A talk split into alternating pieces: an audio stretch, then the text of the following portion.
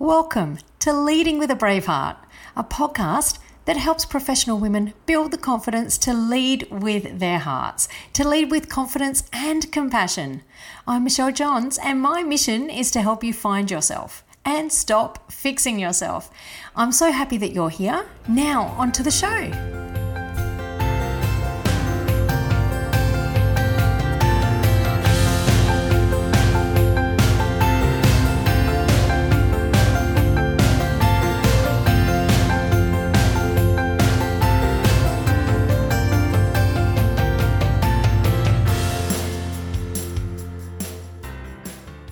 In this episode, I'm going to talk about women in leadership programs.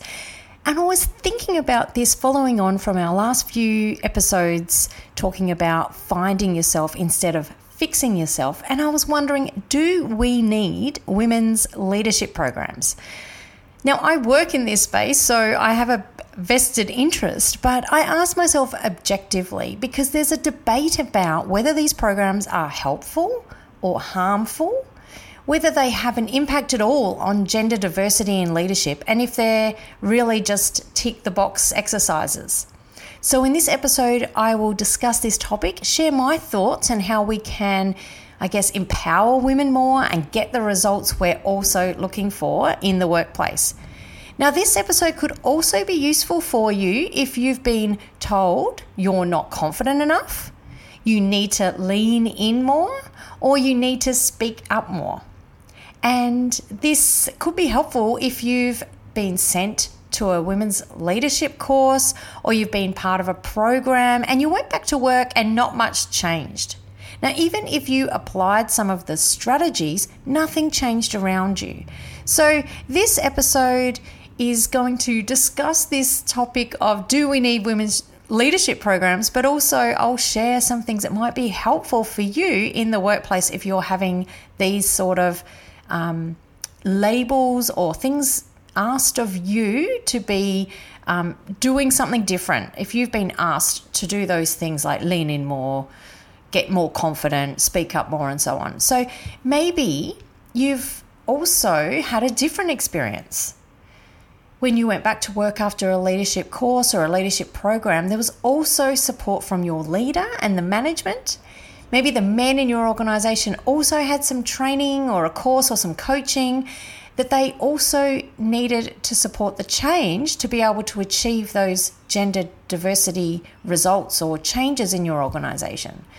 So, these women's leadership programs are definitely more effective when there are other programs or support in place, or if the culture is different when you start from the outset.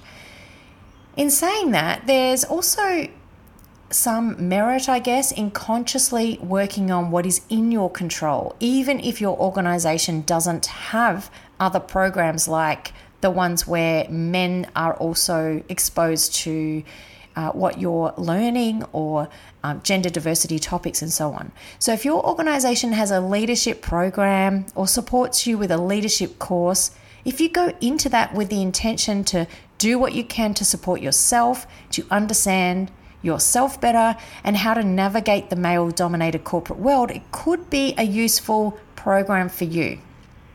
And other things in those programs like leadership concepts, strategies, and skills may also be um, beneficial for you to attend.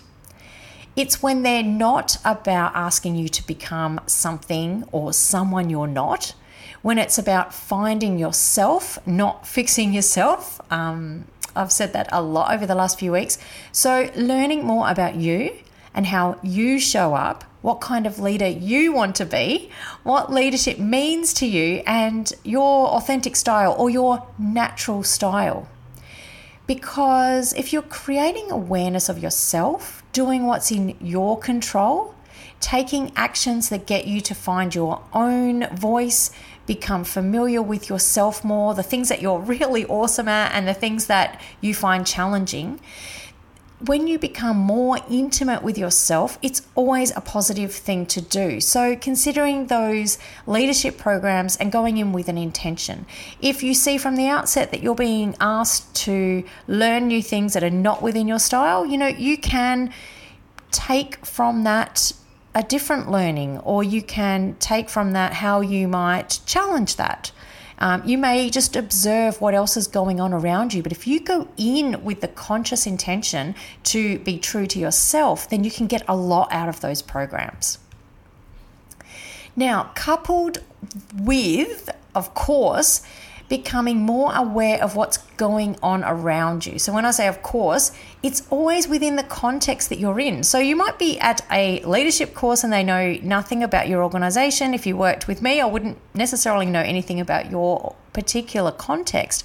So, if you always go into those situations thinking about, and what does that mean for me in the organization I'm in, in the culture that I'm in?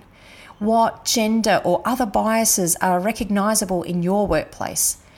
Because this can firstly stop you to continually believe that it's you and not the environment, um, but also help you to determine what you can do or what conversations can you have with people at work, including your manager, a trusted mentor, a colleague, um, even your HR or people and culture department, and what support can you ask for?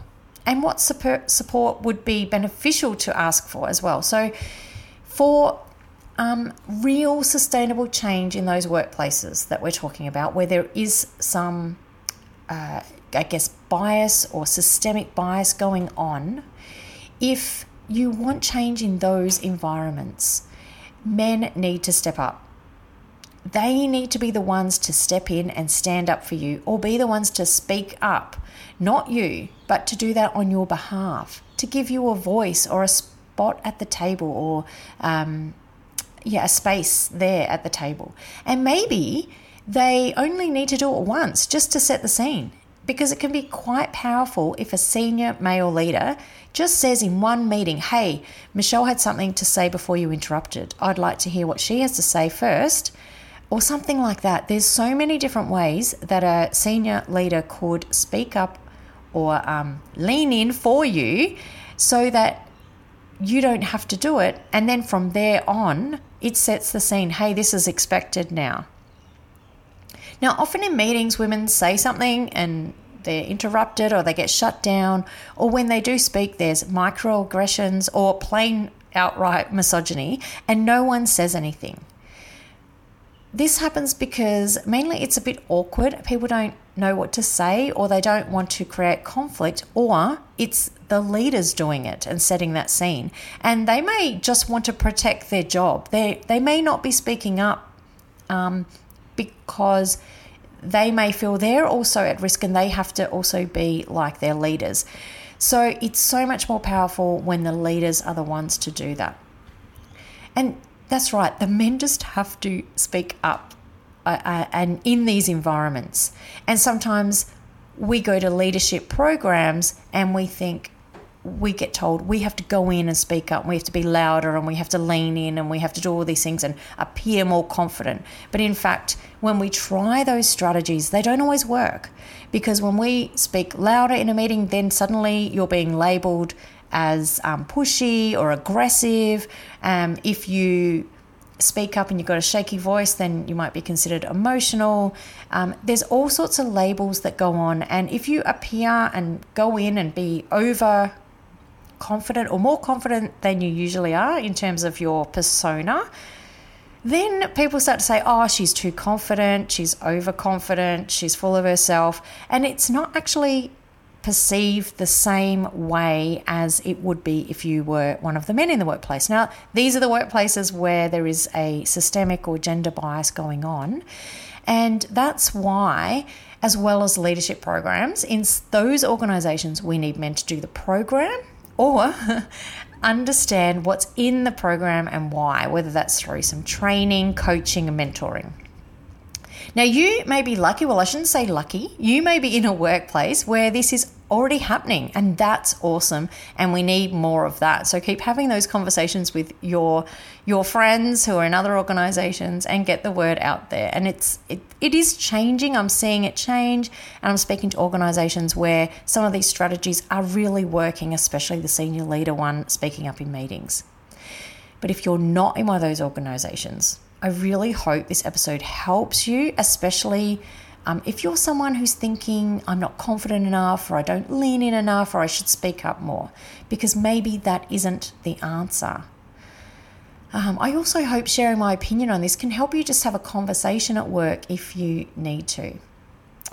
So until next time, have an awesome day, and I'll catch you uh, at the next episode. Oh, and before I go, the next few episodes are going to be a little off the topic of finding and fixing yourself. I've been doing those for a few weeks. So we're going to do some practical things around if you're a new leader, how do you speak up with your leaders, be one of their peers? And how do you um, lead team of people that perhaps used to be your peers or maybe they're a bit older than you? So some practical episodes coming up around around strategies for those situations. So look out for those and uh, have an awesome day.